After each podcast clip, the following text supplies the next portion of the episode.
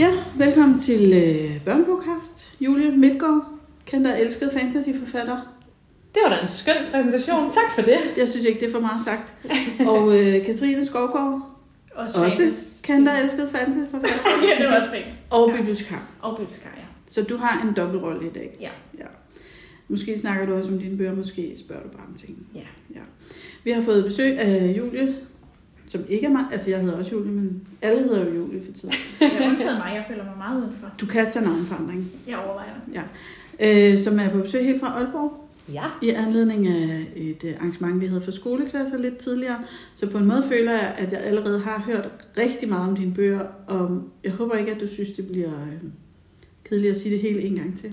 Hvis du kan holde ud til at høre på mig en gang til, så er det bare super. Det kan jeg godt.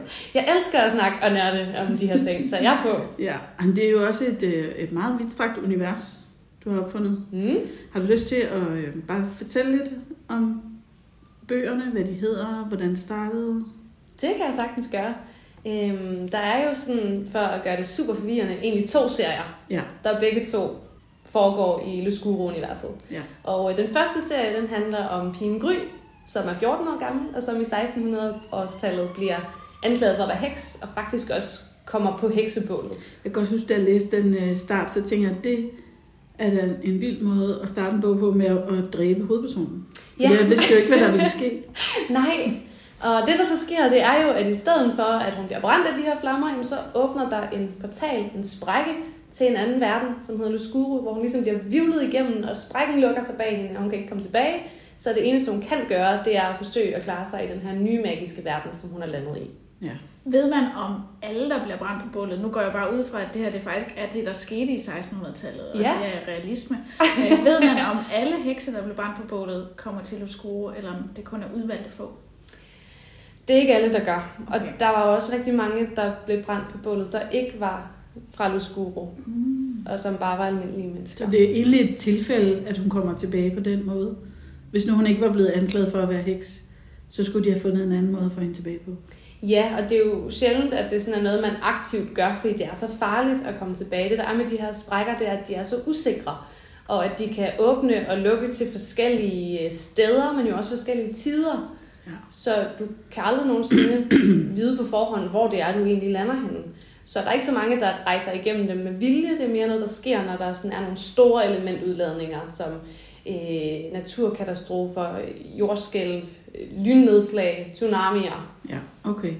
Men hun har været øh, skjult i vores verden Mm. for at blive beskyttet. Ja, som spæd, der er der rigtig mange øh, fra Luskuru, der ligesom bliver sendt afsted gennem. Dengang fandtes der nogle portaler, Mhm. øh, som var mere sikre end sprækkerne. Altså nogle portaler, der rent faktisk var bygget af nogle af de oprindelige øh, magikere, som alle magikerne hedder Sixter, og de havde styr på at lave portaler, der ligesom førte til et særligt sted i en særlig tid. Så dengang vidste man godt, hvor man sendte øh, sine børn hen, og der sendte man dem ligesom væk fra den ufred og de krige, der hervede Luskuru på det tidspunkt, og som stadig gør det i dag. Ja. Så var det bare et problem, at der var nogen, der ødelagde de her portaler, og at der så ikke rigtig var nogen vej frem og tilbage. Så dem der, altså nu ved jeg godt, at vi går meget i detaljer med lige det her, men dem der så sidder tilbage i Luskue, de er faktisk i tvivl om, de kan få deres børn hjem igen, dem de har gemt andre steder. Ja, Ja. lige præcis. Og der er også nogle voksne, der har rejst afsted, der har forskellige roller. For eksempel i den menneskelige verden er der jo også nogen, der sådan går og lidt forsøger at finde frem til de her øh, børn fra Luskuru, sådan så at de kan hjælpe dem og beskytte dem så godt som muligt fra det, der formentlig sker med dem, hvilket er, at de bliver trukket gennem Jeg tror godt, jeg ved, hvem sådan en voksen kunne være. Gør du det? Ja, jeg tror faktisk godt, jeg ved, hvem, det, hvem, du, hvem du snakker om der. Er det en børnebibliotekar? Nå, nå, i den virkelige verden. Nej, jeg tænker i bogen. Nå. Der, har- der har jeg luret, hvem det kunne være. Ja. Ja, jeg siger det ikke. Men måske er det også baseret på Julie, som jo har den rolle i virkeligheden. Det er rigtigt. Måske, jeg føler lidt, at, at vi som børnebibliotekarer har den rolle, at vi skal åbne. Jeg fører da Uh, massevis af børn. mennesker igennem alle mulige portaler Ja, på daglig basis. Jamen, hvor er det smukt. Jeg elsker ja. det. Jamen, det er derfor, jeg elsker at gå på arbejde. Ja. Ja, man Ja. ved aldrig, hvad der sker. Nej. Okay, jamen så kommer øh, Gry tilbage. Ja. Og så lander hun der Ja. på en græsplæne. Mm. Og hvad er Luskuro så for et sted? Jamen, Luskure, det er et sted, hvor der findes nogle forskellige øh, folk, Der findes Sixter, som vi har snakket lidt om. Det er dem, der sådan minder mest om mennesker, men de har nogle magiske kræfter, som de henter i de fire elementer. Jord, vand, ild og vind. Og øh, der fandtes engang seks elementer. Det hele startede ud med elementet lys og elementet mørke. Men på et eller andet tidspunkt i tidernes morgen, der delte de sig til de fire elementer, vi kender i dag. Og øh, faktisk så navnet Luskuru er jo også den latinske betegnelse for lys og mørke, der sådan er smeltet sammen i et, for det var sådan det hele startede. Så vi har de her sigster, som er sådan meget i pagt med naturen og har de her elementkræfter. Så har vi lokkerne, som øh, er et folkeslag, der er sådan lidt inspireret fra øh, elver og sirener fra den græske mytologi. De lokker folk til. Det gør de, fordi de har brug for at suge deres livsenergi. De kan ikke skabe deres egen livsenergi, så de suger den fra andre væsener. Og øh, dem har man ikke sådan, så meget lyst til at møde, kan man sige. Øh, de stopper med at øh, ældes, sådan fysisk i hvert fald, den dag de fylder 16, fordi de har ikke mere livsenergi til det. Så selvom de kan blive over 100 år gamle, så ligner de alle sammen 16-årige, der render rundt ud i skoven. Okay. Vil de så dø, hvis de ikke stjal livsenergi? Ja, lige ja. præcis. De har brug for det for at overleve. Ja. Det er meget trist. Ja, det er lidt et dilemma. Ja, Ja. det er det. Jeg ved ikke, hvad jeg skal sige. en frygtelig skæbne. Ja, og det bliver der også eksperimenteret lidt med. Kan man være vegetarisk lokker? Hvem ved? Ja, en lokker med samvittighed. Mm. Føler vi jo sådan noget Edward Cullen. Ja. Der er en vegetarisk vampyr. Ja, ja, der er i hvert fald øh, også noget om noget samtykke og nogle forskellige ting, jeg også tænker kunne have været relevant at bringe op ja. Ja. i Twilight, som, øh, som også bliver bragt op her Ja. og diskuteret. Og det er jo en af grundene til, at man skal læse. Man skal også læse noget af det gamle fantasy, men man skal også læse noget af det nye fantasy, fordi det netop afspejler nogle af de problematikker, der rører sig i samfundet i dag. Ja. Mm. Så selvom det er et fantastisk univers, så kan der sagtens være altså meget virkelige problemstillinger. Helt sikkert. Ja. Det er jo også noget af det, der er fedt ved fantasien. Ja. at den altså, har rigtig meget til fælles med den virkelige verden. Altså, den viser os den virkelige verden fra en anden vinkel, Mm. udefra. Men alligevel det er sådan lidt pakket ind, ikke? Eller det er ikke lige så, kan man sige, hårdt slående, som sådan en meget socialrealistisk øh, roman kan være. Præcis. Altså, det er jo pakket ind på den måde, at der også er øh, magi og øh, fantasivæsener og vilde plots og Ja. øh, kampe på liv og død, men på den, på den anden side er det jo ikke som sådan pakket ind, fordi det kan være nemmere at se nogle af virkelighedens problemstillinger i en fantasy-setting, fordi det er en anden setting, Ja. Ja. hvis det giver mening. Jamen, det gør det. Ja. Man bruger det jo også meget i billedbøger, hvor hovedpersonerne tit er øh, afbildet som dyr.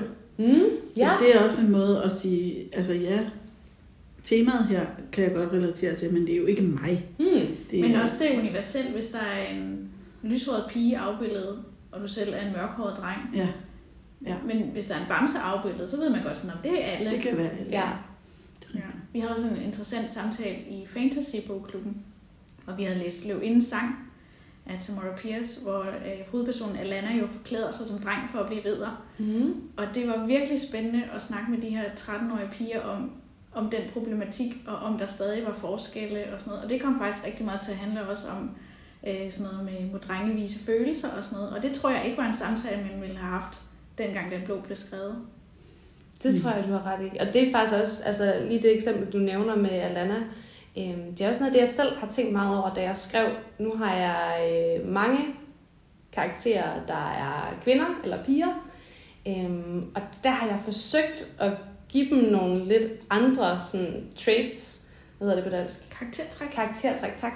Øhm, en, altså, jeg har givet dem nogle af de træk, som jeg sådan savnede, da jeg var barn og læste fantasy, fordi jeg synes tit, det sådan var de her, øh, nu skal vi ud og kæmpe, og det er det, der er sejt, og vi skal slås med svær, og vi skal helst være korthåret, og vi skal helst have at brodere, og vi skal helst have at gå i fine kjoler.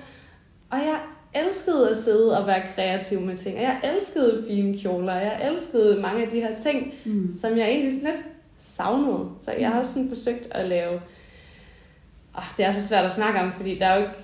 jeg synes jo egentlig ikke, der burde være karaktertræk, der er typisk feminine eller typisk maskuline, men det har vi alligevel sådan en kategorisering af i vores samfund. Så jeg forsøgte også sådan at hive nogle ting ind til mine kvindelige hovedkarakterer, der også fik lov til at have nogle af de her sådan, typisk kvindelige, hvis vi kan sige det sådan. Ja. Øhm, og samtidig også lege lidt med kønsrollerne i forhold til, at hvis der så skulle være en i den scene, der skulle øh, det ved jeg ikke, være følsom, så kunne jeg godt tænke mig, at det var en af handkøn. Mm. Og hvis der så var, altså sådan lege ja. lidt med det rundt omkring, og samtidig også lade alle køn have alle egenskaber på en eller anden måde. Ja, det, kan, det synes jeg, du lykkes meget med.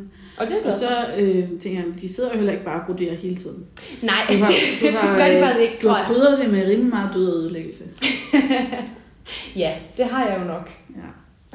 Så der er også noget action, kan man sige. Ja, det er jo ikke fordi, at de rent faktisk sidder og broderer. Det, Det gør de faktisk ikke. det gør de faktisk overhovedet ikke. Nej. Men det er mere sådan det der med, Næste at... bog.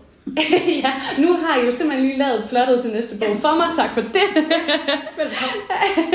Det er mere sådan, øh, for eksempel karakteren Noral, der sådan er meget... Øh, man vil nok kalde hende for meget i rigtig mange settings, og øh, bare sådan super kaster sig ligesom i armene på fremmede, fordi hun kan godt lide mennesker. Og sådan. Det var også en karakter, som jeg, eller et karaktertræk, jeg godt gad at give til en karakter, som faktisk ikke skulle være irriterende, mm. men som skulle være en rar karakter. Fordi jeg synes, det er et karaktertræk, der sådan tit bliver talt lidt ned, at man kan være for meget. Altså, hvad betyder det overhovedet? Ja, for hvem Ja, er man for lige meget? præcis. Ja. Men hvad sker der så? Nu så er Gry kommet ind i den verden. Hvad er der Ja. på spil for hende? Jamen, øh, til at starte med i bog 1, så er der jo det her på spil med livet, overlevelse. Okay, så bare et lille emne. Bare det lille bitte emne, ja, Ja. fra bryderi til overlevelse. Ja. at for at klare sig i den her verden, så skal man gå på en magikerskole, ikke for at uddanne sig til et job, men simpelthen for at holde sig i live i den her verden, hvor at der er rigtig mange elementer, der godt kunne tænke sig at øh, dræbe dig en lille smule. Mm. Øh, der er krigen, der herver, og så er der også bare de forskellige væsener og de planter, der befinder sig i nærheden. Så hun skal gå på den her skole og have nogle forskellige fag i, hvordan man overlever. Og de her fag i slutningen af skoleåret, der slutter de sig af med den store elementprøve, øh, som bogen jo også er navngivet efter, elementprøven.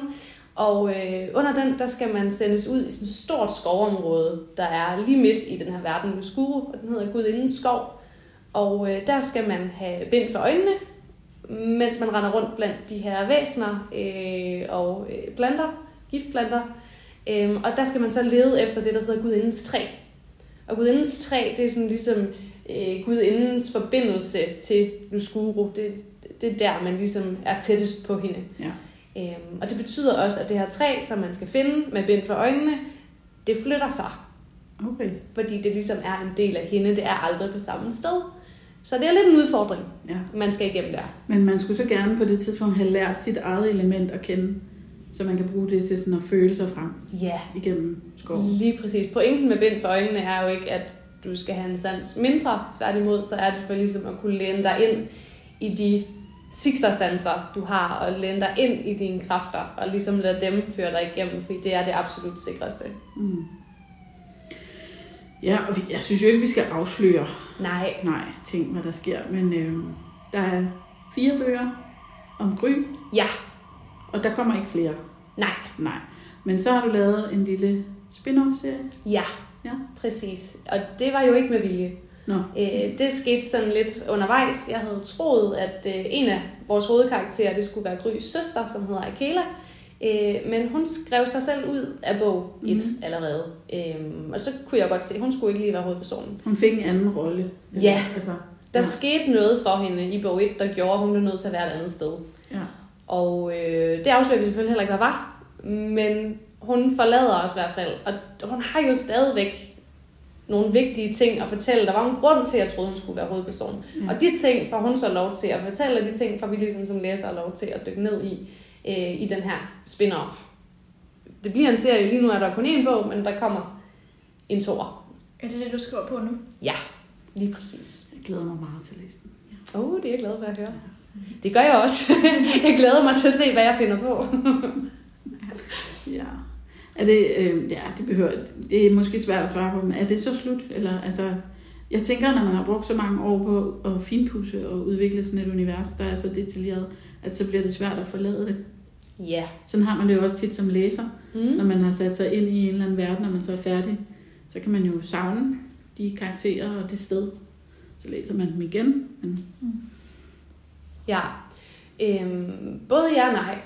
Altså, der kommer, der kommer noget andet først, okay. tænker jeg i hvert fald. Fordi nu kan jeg også godt mærke, at nu har jeg skrevet rigtig mange bøger i det univers.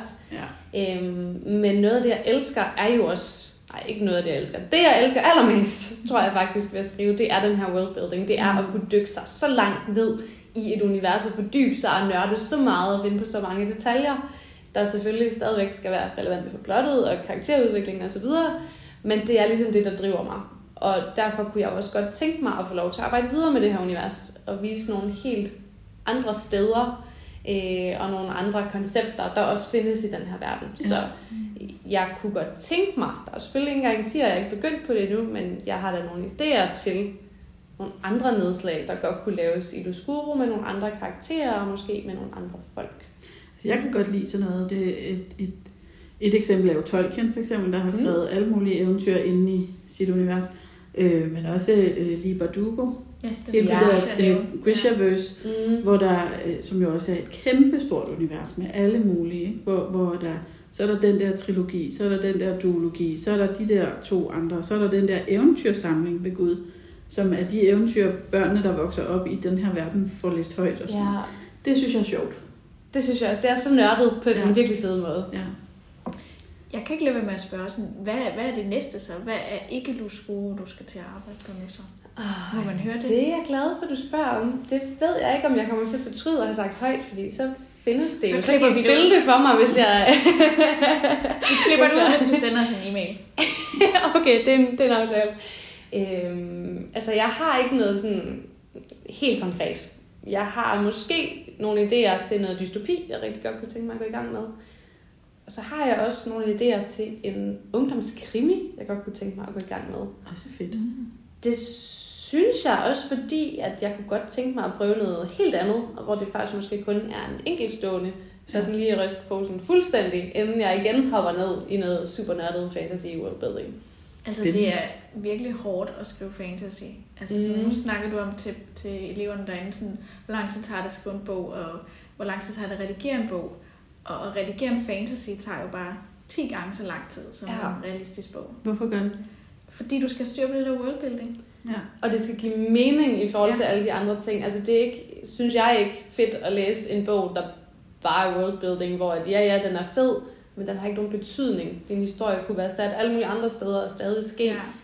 Det skal ligesom, det der gør, at det er så fedt Ja. at læse de her øh, vanvittige universer, det er jo, at det hele hænger sammen. Hver eneste lille bitte detalje Ja. bliver bragt op og i spil på en eller anden måde, og ellers så kunne plottet ikke være løst, eller karakterudviklingen ikke være løst, hvis ikke det var på lige den her måde. Mm. Altså, nu siger jeg noget meget kontroversielt, ikke? Du, Men Game of Thrones er faktisk bare jordens søjler med drager. altså, Ja. det er ja. Vi kan da godt kalde det fantasy, fordi det er fantasi, det er ikke sket i virkeligheden. Men det er lidt bare en historisk roman om nogle klaner, der kæmper. Men er der ikke, altså kan man ikke så putte den hat ned over rigtig mange fantasy-fortællinger? Jo, men jeg, helt personligt, jeg kan godt lide, når fantasy betyder noget, når magien er vigtig for, at det er den genre, du har skrevet den i. Ja. Jeg har faktisk ikke læst Jordens Søjler, men det kan godt være, at jeg lige skulle prøve, og så med det blik på den. Jeg har prøvet at læse Jordens Søjler, og jeg vil godt også afsløre, at jeg ikke har læst det hele, fordi jeg synes, det var kedeligt. Jeg tror, jeg har læst den fire gange. Øh, og jeg gider ikke læse den igen, fordi nu er jeg faktisk færdig med den. Men, men jeg havde en fase for sådan nogle historiske romaner. Men var det gav den der ikke det også det samme, som en tilsvarende fantasy ville give dig på en eller anden måde? Det ved jeg ikke. Jeg tror, jeg læste mere med blik for det historiske. Ja. Fordi øhm, det er også nogle detaljer og noget, altså, som jeg virkelig godt kan lide. Når, Ja. Jeg har ikke noget imod at læse fire sider om, hvordan man laver majsgrød. Nej. Eller sådan, altså, det, jeg vil gerne vide ting. Men det Også er, jo sådan også, noget- også sådan, det er jo også worldbuilding, ikke? Men Jo, sådan bare det er noget world, der faktisk er sket. Så det værste ved den var, at der var så meget uretfærdighed. Ja. Og så fordi det ikke er et fantastisk univers, men noget historisk, så kan man så bliver man mere nødt til at tænke, sådan her var det Ja. Det bliver på det tidspunkt grimt. i historien. Ja. Så uretfærdigt var livet, så Ja. uretfærdigt fordelt var goderne, så onde var de onde, og så ja. øh, synd var det for de fattige. Men det, er jo, det kan jo både lide og ikke lide ved din bog. Det der med, at den bliver brændt på bålet, ikke? Ja. Altså, det er ligesom, om den rammer mig lidt hårdere, fordi at jeg ved, at det var der nogen, der gjorde. Ja. Der har også været rigtig meget sådan historisk research i at skrive de bøger. Det er ikke fordi, der er kommet ret meget af det med, men bare sådan det der med, hvordan levede man egentlig dengang? Hvordan gik man klædt? Hvad var det for noget mad, man lavede? Hvilke problemstillinger var der? Og sådan, det bliver jeg næsten nødt til at lave, Ja. for at kunne beskrive den der baggrund, der var. Ja. Jeg har også hørt dig tale om, at det også har haft betydning for sproget ja i dine bøger, ikke? rigtig meget. Øh, Og der har jeg ligesom måtte lave den der afvejning af, hvor, hvor meget stemning kunne jeg godt tænke mig at hente ind ved at sådan bruge ældre ord, og hvor meget kunne jeg godt tænke mig, at den er nem at læse. Ja. Øh, jeg kan rigtig godt tænke mig, at den er nem at læse, men så har jeg samtidig brugt nogle af de der ord. Øhm, og det har også givet nogle vilde benspænd. For eksempel et ord som okay, har jeg bandlyst i mine bøger. Ja. Øh, jeg håber ikke, I kan finde det noget sted på de, jeg ved ikke, hvor mange sider alle fem bøger er det sammen. Øh, men okay blev ikke opfundet før, efter bogen den starter, og derfor skulle det selvfølgelig ikke være med. Øhm, og det er der nogle forskellige eksempler på. Hold op, altså, jeg har aldrig tænkt over, hvor meget vi bruger okay. Vi bruger til så mange ting, Mm. og det er virkelig svært at finde gode synonymer, der også er varierende, igennem en hel bog, til et ord, der er så brugt som okay. ja. Nu sidder vi og tænker på synonymer for okay. Ja. Det er i Det orden. er i orden. Fint. Fint. det er fint. Har du noget, du gerne vil sige, som vi ikke har spurgt dig om? Nej, det, altså, vi har ikke snakket om væsenerne, for eksempel. Det her med sådan at opfinde væsener, altså, det er noget, jeg synes, de tit spørger om, når jeg er ude. Altså, hvordan, Ja. hvor kommer det lige fra? De bliver også helt stille, børnene, da du begynder at snakke om de væsener. Gjorde de det? Ja, det lader jeg mærke til. Ej, Alle de der lidt urolige drenge nede bagved. Mm. Det synes de var spændende. Men det er jo også, altså, det er noget af det, jeg synes, der er så fedt ved at komme ud. Det er, at jeg kan starte et helt andet sted, end de er vant til at få præsenteret bøger, når de er i skole. Altså, så er det jo ofte, at så får de givet en bog, og de skal se, har nogle ord, læs den, fordi det er nogle ord. Mm. Øhm, men når man er ude til sådan noget her, så har man jo nogle andre rammer, og man har mulighed for noget andet. Så i stedet for at fokusere på, nu skal du læse de her ord, så kan man fokusere på, se lige de her væsener, eller se lige den her worldbuilding, og ligesom lade det være den knage, de kan hænge deres interesse op på. Ja.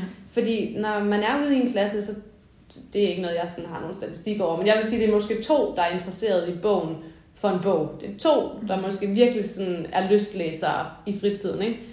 Men der sidder jo også en hel masse, der er gamere, som synes fantasy-universet er fede, og en hel masse, der elsker at se film, som også synes fantasy-universet er fede.